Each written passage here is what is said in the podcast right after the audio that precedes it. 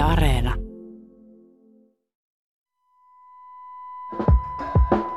Kupla. Kupla.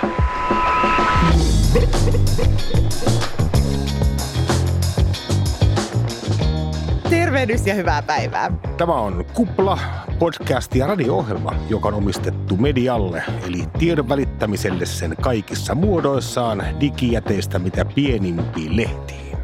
Studiossa olen minä Aurora Rämö. Ja Jani Halme. Tänään me puhutaan pitkän lehtijutun, eli semmoisen oikein tuhdisti taustotetun sankariartikkelin tekemisestä, että miten semmoinen oikein syntyy. Siinä kirjoittaminen itsessään on vain yksi osuus. Ne on paljon pidempiä prosesseja, jossa taustatyö ja näkökulman hakeminen ja idean keksiminen on aivan valtavan suuressa osassa. Ja se on semmoista työtä, joka ei varsinaisesti siitä loppujutusta sitten erillisenä näy, koska tarkoitus on nimenomaan, että se ei näy. Mutta tätä prosessia meille avaa kuukausiliitteen toimittaja Anu Nousiainen. Me käydään läpi hänen juttuaan, jonka otsikko oli Virvan viimeinen vuosi. Sitä ennen käännämme korvamme sosiaalisen median nimeltään Clubhouse. Tämä puhtaasti ääneen perustuva applikaatio on ollut kevään ylivoimainen ykkösaihe digimedia-piireissä. Ja nyt kaikki digijätit kopioivat kilpaa tätä ideaa äänichattien käyttämisestä omissa palveluissaan ja samaan aikaan Clubhouse-latausmäärä on rajussa laskussa.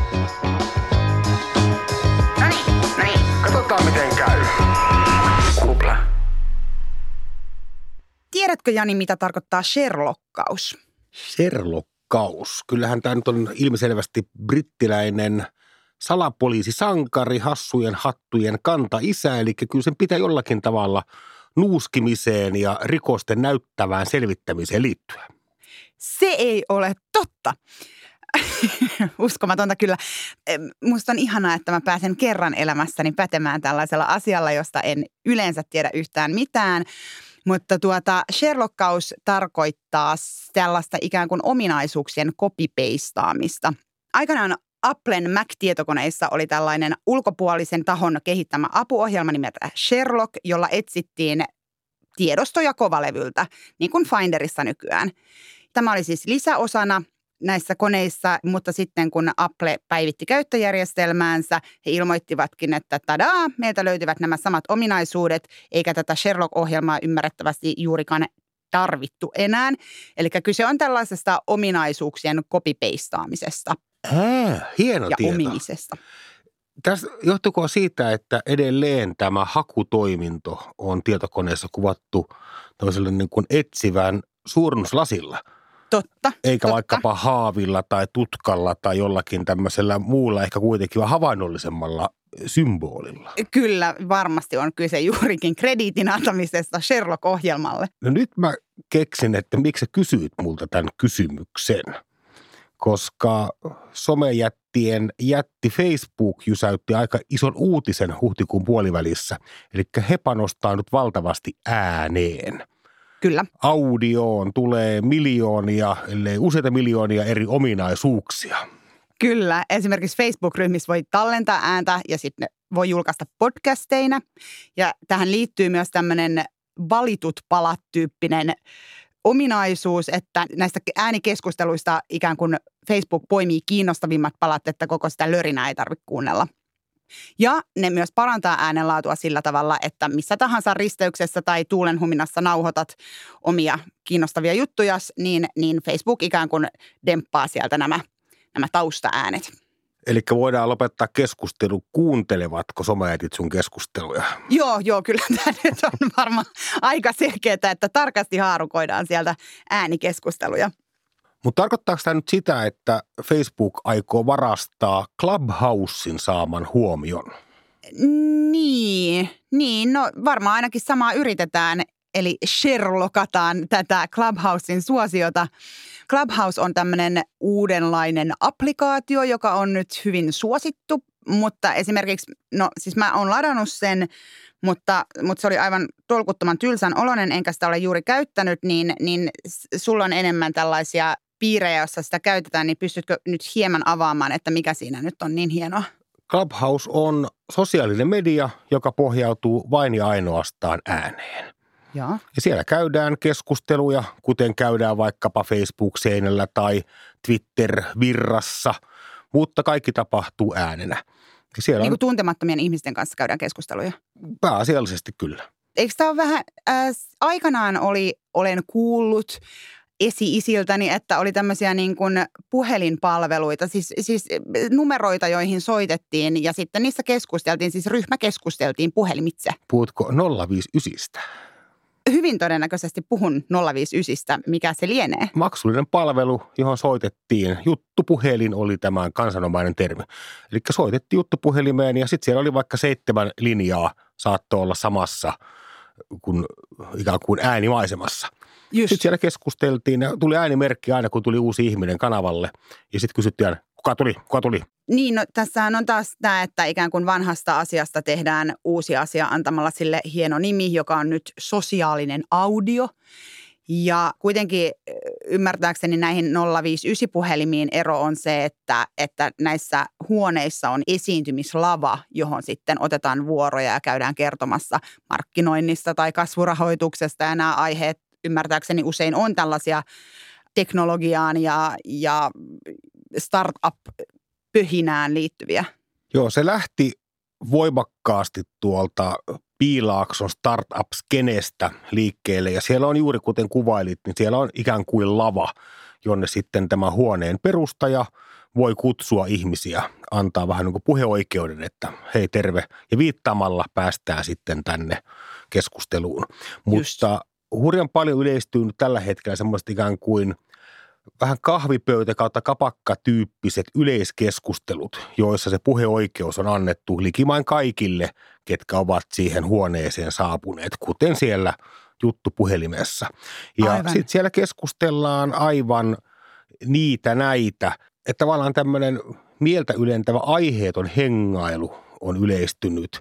Ne on hirvittävän sitottavia ihmisille. Ja tänään vaikkapa tämmöisessä Good Morning Finland Clubhouse-keskustelussa, niin kuuntelin, kun joku seuraili ikkunasta, kun koira juoksee pihalla. Mistä kaikki päivitteli, pitäisikö se koira hakea kiinni. Ja Okei, niin eli tämä niin kuin lähenee koko ajan näitä juttupuhelimia. tällä hetkellä se virta menee tuohon suuntaan. Kyllä Clubhouse on tämmöinen, se on niin kaunis ajatus täysin uudesta someympäristöstä. Eli ainahan ne kokeillaan kaiken muista. Ja tällä Mm. hetkellä ei ole oikein kieltäkään Clubhouseissa. Onko ne ö, ohjelmia, onko ne Mm.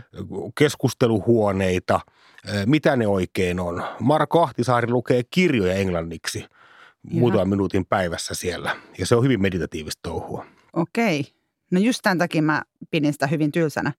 Kun sä oot näissä pyörinyt, niin onko ikinä ollut tilannetta, jossa kellään ei vaan ole enää mitään sanottavaa? Ei semmoista hetkeä ei ole kyllä ollut. Just, aina aivan. löytyy jotakin. Voidaan pähkäillä, puhua päivän uutisista tai Joo. muuta. Että se on vielä löysempää kuin meidän podcast-puhe. Niin just. on, me nostetaan vaan tämmöisiä palveluita, jotka on huonompia kuin meidän omamme.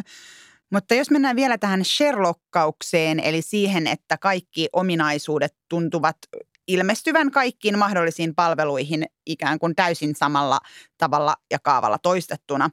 Ja olemme siis koonneet nyt tämmöisen lyhkäisen, ei täysin kattavan listan palveluista, johon on tulossa Clubhousein kaltaisia äänitoimintoja. Esimerkiksi Spotify osti maaliskuussa sovelluksen nimeltä Locker Room, tällä tavalla suomalaisittain lausuttuna, joka tekee siis samaa kuin Clubhouse paitsi live-musiikin kanssa. Samoin Slack on tuonut tällaisia ääniominaisuuksia. Slack on vähän sama kuin Microsoftin Teams, mutta hieman paremmin toimiva ja coolimpi. Sitten on LinkedIn, tuo niin ikään ääniominaisuudet ja sehän on tämmöinen nimenomaan työelämän ja verkottautumisen ja uusien asiakkaiden löytämisen Facebook. Mikä mielenkiintoisin näistä kopioijista on Reddit.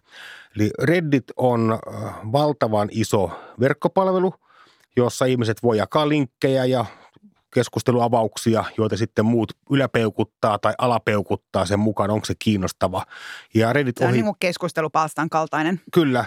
Ja suurimmat käyttäjäryhmät löytyvät 25-30-vuotiaista miehistä ja Mm. ohittivat jopa pari vuotta sitten Jenkeissä Facebookin. Suosiossa, mutta Facebook on sitten kirjannut ohi, eli ihan valtavan iso verkkopalvelu. Ja he tuovat aika nopealla aikataululla tuovat oman Clubhousensa, eli keskustelu ominaisuuden näihin keskusteluihin. Ja Reddit voi olla oikeasti ehkä ensimmäinen iso uhka Clubhouselle, koska Redditissä on paljon tällaisia jo vakiintuneita keskusteluaiheita, kuten vaikka AMA, mm. Ask Me Anything, jossa mm. siellä on sitten Bill Gatesit ja Michelle Obamat paikan päällä, että kysy mitä haluat ja minä vastaan. Ja hurjan paljon urheiluaiheesta keskustelua. Että kun tähän liitetään tämä ääniominaisuus, mä luulen, että täällä voi olla semmoinen ensimmäinen Clubhousein tappaja. Toisaalta palvelu kutsuu itseään internetin etusivuksi, on ollut olemassa jo pitkään ja kulttuuri on ikään kuin jo muotoutunut, niin, niin se ei välttämättä aina suoraan taivu uusille ominaisuuksille, mutta kokeilu nyt joka tapauksessa tulee. Oliko se juttelupuhelin tämä? Juttupuhelin. Juttupuhelin. Si- siihen viitaten, niin mitä, mitä järkeä on perustaa jatkuvasti uusia startuppeja, uusia sovelluksia, uusia firmoja, jotka kuitenkin niin kuin joiden tuote on kopioitavissa sellaisenaan ihan kaikkialle ja näin tehdään jatkuvasti? Hyvä kysymys. Eli varmaan pähkäillä, että onko kyseessä tuote vai onko se ominaisuus. Aivan. Ja jos se on pelkkä ominaisuus, niin ne palvelut eivät kyllä kauhean pitkään sitten elä. Et vaikkapa Periskope, niin kyllähän videota nykyään lähetään liveenä aika paljonkin. Tulee kevätjuhlia ja muita lähetetään kyllä. ympäri maailman, ympäri Suomen, mutta harva Periskopella. Kyllä. mä ajattelin niin, että se oli vaan innovaatio, jos on yksi ominaisuus. Mutta vaikkapa Snapchat hän sitten on hirvittävän hyvin selvinnyt, vaikka IG kopioikin sieltä ihan keskeisimmän ominaisuuden, eli nämä lyhyet videot, jotka on kertakäyttöisiä, häviävät välittömästi, kun se on katsottu. IGllä ei viitata tässä IRC-galleriaan, vaan Instagramiin. Haluaisin hirveästi viitata IRC-galleriaan, mutta ikävä kyllä en voi viitata. Niin, eli Snapchat ei ole kuitenkaan kuollut, vaikka näitä ominaisuuksia on kopioitu muualle, mutta minkä takia Periskope on kuollut? Varmaan sen takia, että siellä ei ollut sitten mitään muuta kuin tämä yksi temppu. Mm. Ja Snapchattihan rakensi tämmöisen digitaalisen huumeen sisälle sitä palveluaan, eli on nämä striikit. Kyllä. Että joka päivä pitää reagoida toisen ihmisen kommenttiin ja muuten se striikki katkeaa. Ja sitten voidaan todistaa meidän ystävyyttä, että meillä on 400 vuorokauden striikki nyt tässä yhtäjaksoisesti. Ja sehän on aiheuttanut muun muassa tilanteen, että kun perhe aikoina vielä kun lomille pääsi ulkomaille, niin sitä raivon määrää, kun hotellin VLAN-verkko nykkii ja tökkii eikä pääse kertomaan ystävälleen. Että... Saati, jos ei ole VLAN-verkkoa lainkaan, niin aika, aikamoiset puhelinlaskut sitten datamobiililiikenteestä. Clubhousein tilanteesta, niin heidän latausmäärät ovat laskussa. Niin, eli tämä suurin hype on ehkä mennyt jo hieman. Tämä hetken tiedon valossa, että hän eivät ole vieläkään saaneet Android-käyttöliittymälle sopivaa ohjelmisto aikaiseksi, että edelleen Apple-käyttäjille vain kutsusta, mutta noin 10 miljoonaa latausta tapahtui helmikuussa, 2,5 miljoonaa maaliskuussa ja huhtikuussa on alle miljoona latauskertaa. Eli sehän ei viittaa millään muotoa mihinkään hirvittävän suosittuun palveluun. Se viittaa mm. päinvastaiseen. Nämä käyttäjät nyt vaan sattuu olemaan sellaisia, joilla on paljon tällaista hypevaltaa kertoa palvelun olemassaolosta. Ja Suomessa näiden startup-pöhisijöiden, ja nyt pöhinä sana on myönteisessä mielessä, niin progressiivisten ihmisten jälkeen niin poliitikot ovat löytäneet Clubhousen. Niin just. Kun ei ole vaalitelttoja paljon tarjolla, Aivan. niin tämä on hyvä paikka. Eli vaikka tämmöinen mahtava sunnuntai-salonki-niminen Clubhouse-huone, niin siellä oli pari viikkoa sitten, että olisiko parikymmentä ihmistä ollut paikalla, mutta se oli sitten hurjan paljon erityisavustajia, kansanedustajia, puoluesihteerejä. Että jos haluat keskustella politiikan huippunimien kanssa, niin Clubhousea kohti. No on se nyt eri tietysti, kun seisoo jossain Malmin torilla hirviliivi päällä jakamassa flyereita. Milloin, milloin mä olisin siellä? Kummassa. Kummassa. Tyhjässä keskusteluhuoneessa vai Malmin torilla?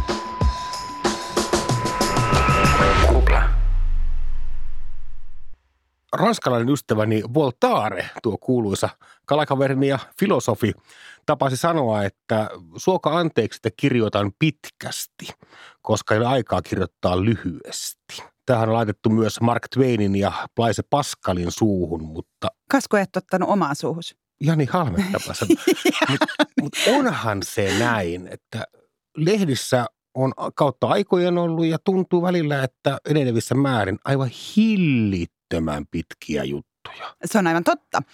Ja netin myötä, koska netti on aina syyllinen kaikkeen, ne on myös pidentynyt huomattavasti, koska lasketaan paitsi klikkejä myös lukuminuutteja. Mä huomasin USAn vaalien alla skippaavani toistuvasti kauhean pitkien Trumpin kannattajista kertovien juttujen alut.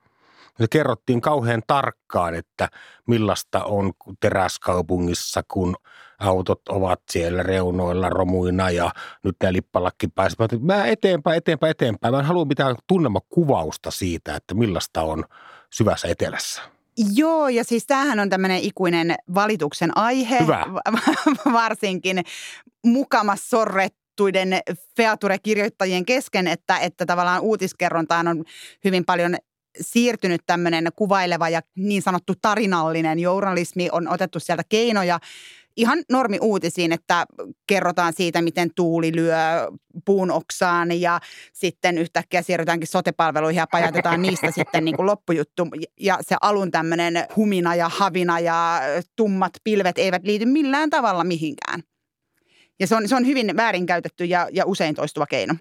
Mutta sitten on juttuja, joissa tätä kertovaa tyyliä käytetään oikealla tavalla ja se on ihan oma genrensä.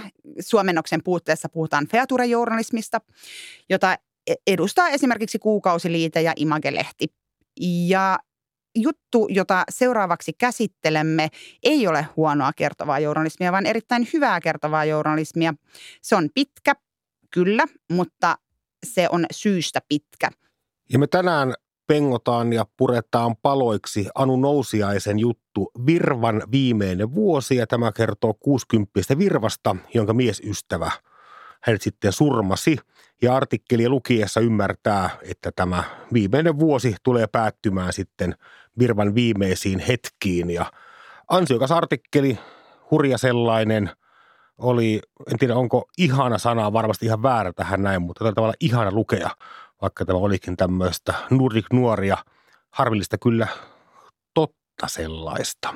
Ja koska Virva ei ole tässä tietenkään itse kertomassa, niin tähän on haastateltu hänen aikuisia lapsiaan, tyttäriään, joiden näkökulmasta pääasiallisesti juttu kerrotaan. Yleisemmällä tasolla käsitellään siis myös läheisten, tuomioistuinten ja poliisin voimattomuutta puuttua tällaisiin asioihin. Tämä on mitä suuremmissa määrin tarinallinen artikkeli. Jos joku on, niin tämä on. Tässä on selvä päähenkilö ja tässä on suunta ja tässä on vastoinkäymisiä ja lopussa vielä sitten aivan kammottava vastoinkäyminen siellä. Tämä nyt ei vaikuta kauhean vaikealta tavalla tehdä töitä. Nauhuri pyörimään haasteltava eteen ja kerropa tarinasi ja sitten kun vaan paukuttaa sen lehteen ja kerää kollegoiden kiitokset ja radiossakin vielä mainittu. kyllä, kyllä. Tota, hyvin pitkälti näinhän se ei toimi. Mutta seuraavaksi Anu Nousiainen kertoo, miten se toimii.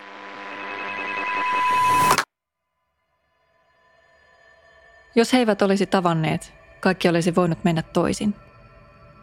Virvan tyttärellä on muistikuvia ensimmäisistä viikoista. Uutena vuotena oli ammuttu raketteja. Virvan entinen vävy oli tullut pihaan yhden Petrin kanssa. Virva olisi kutsunut Petrinkin sisälle juomaan kuuhuviiniä, mutta tytär kielsi. Voisi Petrikin tulla ylös, ei varmana tule. Sitten joitakin viikkoja myöhemmin baarissa. Virva istui tyttärensä seurassa. Oletko siis joutunut tilaamaan kaikki tapot ja murhat 2000-luvun ajalta kaikista tuomioistuimista ja oikeusasteista kautta maan ja etsimään niistä käsin tapaukset, jossa mies on tappanut puolisonsa? Vai miten tämä on koottu? No ei onneksi ihan niin paljon. Siis mä sain, mä sain apua tuolta yliopiston kriminologisesta instituutista, kun he saa niin kuin tiedot poliisilta suoraan kaikista henkirikoksista, kun he te koko sellaista henkirikosraporttia, niin, niin sitten he auttoi sillä että he katsoivat niin kuin suunnilleen ajat, koska oli tämmöinen niin lähisuhdeväkivalta, surma ja mahdollisesti niin kuin mikä, mikä poliisipiiri. Ja sitten mä rupesin niin soittamaan niitä poliiseja ja niitä oikeus, käräjäoikeuksia ja sitten hovioikeuksia – että missä vaiheessa ne oli. Niitähän kaikki, ne oli vähän niin kuin eri vaiheissa. Osasta oli jo hovin tuomiot, ja, ja, mutta yksi oli edelleen niin kuin poliisilla tutkinnassa vielä. Se oli kumminkin, mä muistan, että se oli aikamoista säheltämistä ennen kuin ne kaikki löytyi. Miten valikoitui juuri vuosi 2017?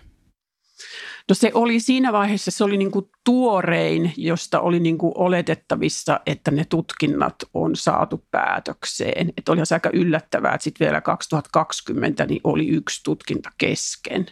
Tässä kyseisessä tapauksessa, josta on tämä pidempi juttu, Virvan tapaus, siinähän on ikään kuin kaikki tämmöisen tyypillisen tapauksen piirteet, että on aiempaa parisuhdeväkivaltaa, mustasukkaisuutta, alistamista, alkoholia, aiempaa rikostaustaa ja kotona tehty surma.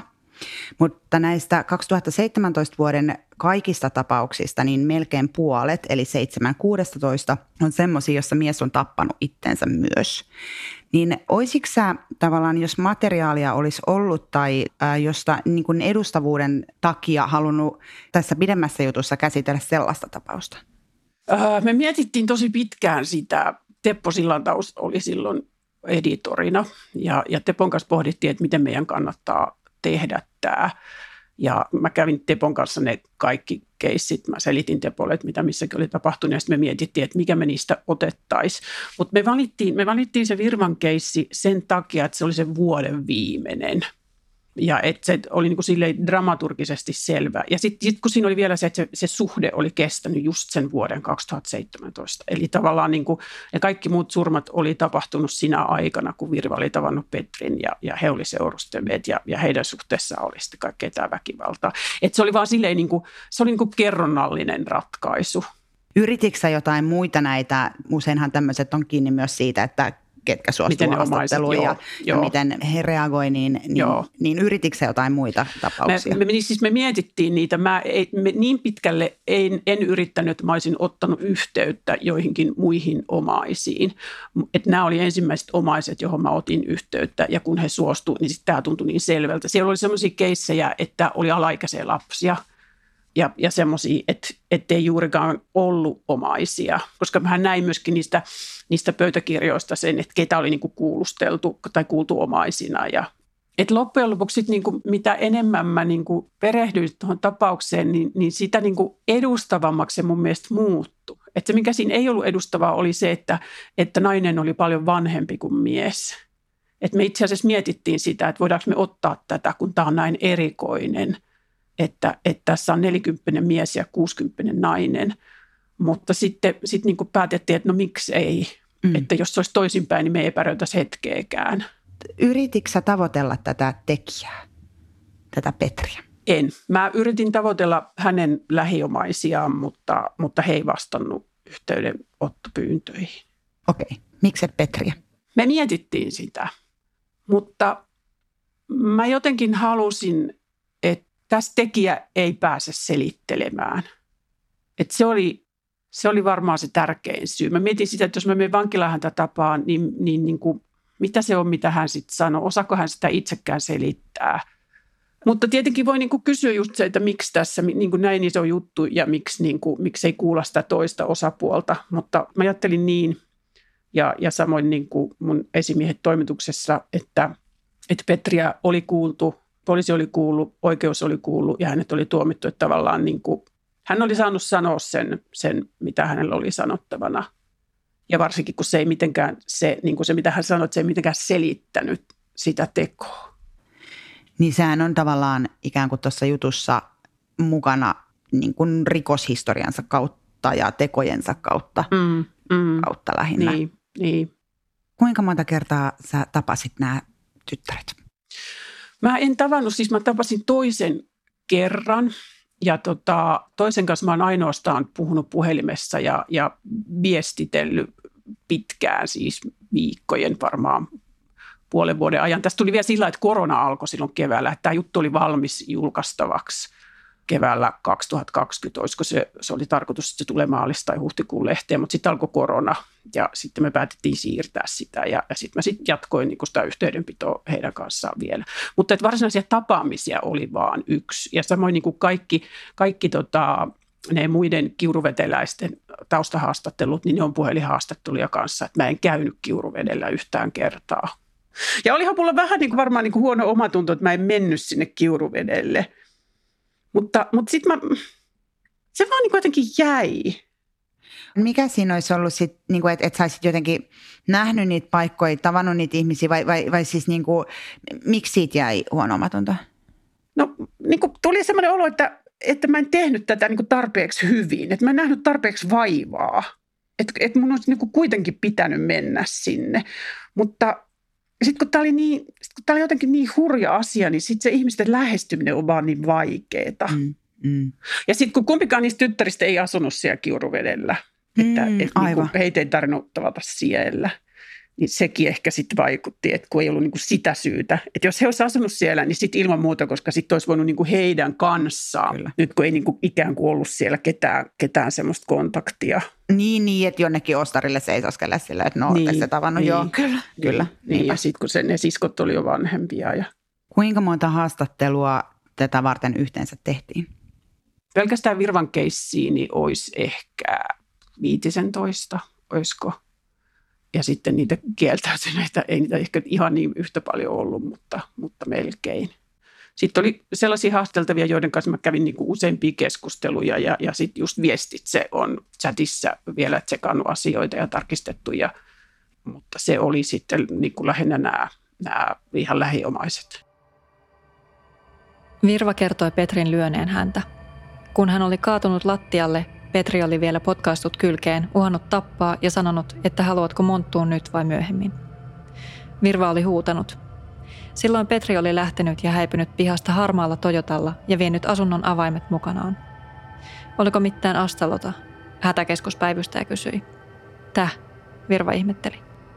Oliko sillä mitään kättä pidempää? Ei ollut, kun nyrkeillä pisti tulemaan ja ensin se uhkas tappaa minut. Monet niin sanotuista repliikeistä, eli asioista, joita ihmiset on puhuneet toisilleen, on jutussa kursiivilla. Ja tätä käytetään silloin, kun suoraa sitaattia ei voi saada. Niin kuinka paljon ihmisten muistikuviin voi luottaa tällaisissa asioissa? Se on semmoinen asia, jota pitää miettiä tosi paljon, että miten niin kuin, tästä ei onneksi ollut niin kauhean kauan. Että mä, mä niin kuin tein tätä silloin – 2019 syksyllä, niin tästä oli vaan kaksi vuotta. Ja sitten mikä niin kuin oli hirveän tärkeää oli se, että poliisihan oli kuullut näitä ihmisiä jo heti tuoreeltaan ja joitakin vielä monta kertaa, koska sitä hakkaamista ja, ja väkivaltaa oli niin kuin pitkin vuotta, että niitä kuulusteluja oli enemmän. Ja sitten tota, kaikki ne, ne hätäkeskuspuhelut, mitä siinä jutussa paljon siterataan, niin ne oli kaikki purettu tekstiksi. Et ne, ne oli niin kuin sen esi, esitutkintapöytäkirjan liitteinä. Ainahan näin ei läheskään aina ole, mutta tässä oli niin kuin sillä hirveän hyvät pöytäkirjat, että ne, ne oli siellä mukana.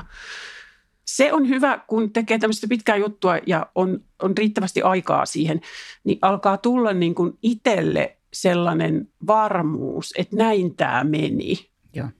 Että ne samat asiat alkaa toistua eri ihmisten kertomina. Saturaatiopiste. Niin, nimenomaan. Että jos joutuu liian nopeasti tekemään, niin, niin, niin siinä niin kuin, siinähän usein on aika epävarma. En mä sitä tarkoita, etteikö pitkässäkin jutussa olisi epävarma. Että on asioita, joita mä en niin kuin, siellä oli aukkoja, joita mä en oikein saanut selvitettyä ja mä on jättänyt niiden käsittelyn puolitiehen tai, tai sitten rajannut ne kokonaan pois, koska, koska mä en vaan voinut olla varma, että, että, että oliko, se, oliko se näin. Mutta siis onneksi tässä oli, niitä poliisia oli tarvittu niin monta kertaa sen vuoden aikana, että oli jäänyt myöskin dokumentteja aika paljon. Totta kai mä olisin halunnut niin kuin vielä, että, että sieltä turvatalosta Oulusta olisi, että mä olisin vielä saanut ne, ne asiakirjat, mutta, tota, mutta mä en sitten enää edes yrittänyt niitä näiden, niin kuin näiden tyttärien avulla saada hankituksi. Mutta se, että sitten kun siinä, ne, ne kursivit, mitä siinä jutussa on, niin ne on, niin kuin, ne on kaikki sen lähipiirin suoria sitaatteja. Mutta, mutta kun mä en halunnut siihen juttuun, niin kuin, mä en halunnut silleen siihen niin kuin puhuvia päitä, että siinä niin kuin joku puhuu toimittajalle, että kertoo, kertoo se ja se. Mutta ne, on niin kuin, ne kaikki kursiivit on niin kuin mulle sanottuja asioita, että ne ne ei ole mistään poliisitutkinnasta. Sä oot joskus sanonut, että nuorempana harjoitit enemmän tämmöisiä kikkailevia rakenteita ja sitten vanhemmiten päätynyt ikään kuin hieman suorempaan ja selkeämpään kerrontaan, niin miksi näin? Nuorempana sitä jotenkin äh, ajatteli, että, että mä nyt yritän tässä niin kuin tätä jotain niin kuin tosi hienoa lausetta tässä niin kuin hinkata ja hinkata ja, ja ehkä nyt ennemminkin, ehkä ajattelinko jotenkin vähän enemmän sitä kokonaisuutta. Ehkä tajuaa myöskin paremmin sen, että ihmiset ei lue. ihmiset ei lue, jos se on niin kuin sekava ja, ja hankala. Et mun, mun tehtävä on niin kuin jotenkin synnyttää se, se tekstin imu. Virvalle tehtiin turvakieltohakemus. Sen oli tarkoitus varmistaa, ettei Petri löydä hänen uusia yhteystietojaan. Laadittiin myös turvasuunnitelma. Sitä varten täytettiin Marak riskinarviointilomake ja laskettiin yhteen pisteet. Lomakkeessa kysytään, oletko erittäin peloissasi? Yrittääkö hän estää sinua tapaamasta perhettäsi? Lähettääkö hän jatkuvasti sinulle tekstiviestejä tai soittaako hän sinulle jatkuvasti? Yrittääkö hän kontrolloida kaikkea, mitä teet? Kytätäänkö sinua? Onko hän uhannut tappaa sinut niin, että uskot sen olevan totta? Tiedätkö, onko hänellä rikoshistoriaa? Mitä luulet hänen tekevän sinulle? Tuossa viimeinen vuosijutussahan on tuommoinen hienovarainen kikka lopetuksen lisäksi siis keskellä juttua ikään kuin tämmöinen käänne, joka on niin kuin kohtaus, mutta ei kohtaus, eli tämmöinen turvakodin kyselylomake, joka sitten ikään kuin on käänteisessä järjestyksessä ne kaikki kysymykset on, niihin on vastattu siinä jutun alussa tai alkupuolella, niin silloin kun sä näit tämän lomakkeen, niin kuinka selkeää sulle oli, että sä rakennat sen kautta sitä? Se oli varmaan niin kuin, se oli aika loppuvaiheessa sit ennen kuin mä tajusin katsoa sitä, sitä lomaketta. Ja, ja sitten mä jotenkin niin kuin ehkä vähän hätkähdinkin, että wow, että, että tässähän se on niin kuin kaikki. Että, että sitten kun mä, näin, sit kun mä näin ne lomakkeen kysymykset, niin olihan se silleen itsestään selvä ja sitten mä tajusin myöskin, että, että tämähän vähän niin kuin kontekstoi sitä myöskin niin kuin auttaa sitä lukijaa. Että tässä vähän niin kuin tulee se, niin kuin se yle, yleinen taso, että että että tämä on se kuvio, jota, jota nämä tapahtumat yleensä noudattaa ja tämä keissi sattui nyt noudattaa niitä niin kuin tosi hyvin – Kuinka paljon juttu yleensä muuttuu ensimmäisestä versiosta siihen, kun se menee lehteen? No se, se aina lyhenee jonkun verran, joskus aika paljonkin. Mun projekteissa sen editorin niin kuin, melkein tärkeämpi rooli on siinä, siinä vaiheessa, kun, niin kuin, kun mä kerään sitä aineistoa – ja sitten mietitään, että, että niin kuin mikä se näkökulma on. Ja että kun yhdessä vaiheessa mä tosiaan mietin, että no jos mä teen semmoisen jutun, että mä aloitan tammikuusta ja, ja sitten mä kerron niin kuin nämä kaikki, mitä se menee niin kuin kronologisessa järjestyksessä. Ja sitten Teppo on niin kuin, että ei, ei kukaan pysty lukemaan sitä juttua, että se on ihan liian rankka. Mm. Ja, ja niin kuin, että meidän täytyy niin kuin, niin kuin miettiä joku toinen lähestymistapa. Ja, sitten, ja ylipäätään se, että jos me kerrotaan ne kaikki, niin sitten ne on silleen, niin kuin aika ylimalkaisesti, että – että, että eikö se olisi kuitenkin parempi, että, että, niin kuin, että, että keskitytään yhteen. Tämän tyyppisiä keskusteluja editorin kanssa käytiin paljon. Että se, se editointivaihe ei ole vaan se, että sit, kun se, se teksti on, vaan... vaan Kokeen niin kuin, palautus. Niin, hmm. niin, nimenomaan se on ihan hirveä hetki, jos siitä, siitä tulee semmoinen, että, että, että en ole puhunut tästä kenenkään kanssa ja sitten annata valmiin tekstin ja, ja sitten toinen sitä että ei, ei, kun sun pitäisi aloittaa tämä ihan täältä toista, aloita tällä. kyllä, kyllä. että mä, mä tykkään niin puhua siitä, että mistä mä aloitan ja mihin mä lopetan. Että sitten sit niin kuin, sit kun mä tiedän se, että mistä mä aloitan ja mikä se loppu tulee olemaan, mä niin tiedän, että mitä kohti mä menen, kun mä kirjoitan. Ja, ja sitten sit se helpommin jotenkin se, se rakenne niin kuin avaa itsensä siinä matkalla kirjoittaessa mä yritän ajatella, että, että rakenne on se, mitä lukijan pitää tietää seuraavana. Että kun mä aloitan tästä, niin, niin jotta mä pääsen eteenpäin, niin mikä on niin kuin se seuraava asia, mikä lukijan täytyy tietää. Ja, ja niin kuin, niin kuin tälleen ajattelen, kun mä yritän purkaa sitä. Ja, ja sitten sit mulla on se maali niin kuin siellä jossain, mihin mun pitää mennä. Kuinka usein oot tyytyväinen lopputulokseen? Silleen niin kuin yksi juttu vuodessa. Näin. No mutta ei edes, no, mutta edes, se on, niin joo, on, edes on, on, silloin on, tällöin. Kyllä, niin, niin, ja sitten, niin, ja sitten pitää muistaa, että kun niin kuin, mä oon kuitenkin tehnyt tätä 30 vuotta, että, että jos, mä, jos mä oon mukaan 30 juttuun tyytyväinen, niin se on ihan hirveä, että se on ihan liikaa. niin, menee jo todella itsekehun puolelle. Nimenomaan. Että menee Joo, ota takaisin.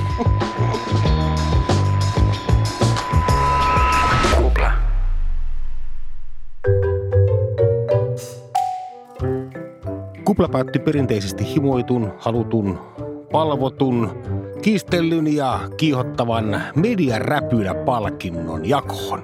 Mediaräpylä palkinto menee ajankohtaiselle mediaan liittyvälle ilmiölle, innovaatiolle tai ihmiselle. Ja mä haluan antaa tämän viikon mediaräpylän Helsingin Sanomille. He tekivät nimittäin artikkelin viime viikolla, jossa kerrottiin, mitä kesätapahtumia kuitenkin tullaan järjestämään. Mm-hmm. Täällä oli Sodankylän elokuvajuhlia ja Savonlinnan oopperajuhlia ja Vammalla vanhan kirjallisuuden päiviä ja lukuisia, että nämä tullaan todennäköisesti tullaan kuitenkin pitämään. Artikkelista puuttui kaikki populaarimusiikkiin liittyvät tapahtumat, joita kuitenkin Sanomakonserni itse julkaisee ja kustantaa ja tuottaa varsin isolla mitalla. Minusta mielenkiintoinen rajaus, kun aina Hesaria syytetään siitä, että he suosii liikaa nelosen artisteja ja vain elämää tyyppistä meininkiä. Sen kerran, kun olisi voinut nostaa rockia ja räppiä, niin siihen ei tartuttu. Kyllä. Antiräpylä. Ja antiräpylä. Ensimmäinen antiräpylä on myönnetty.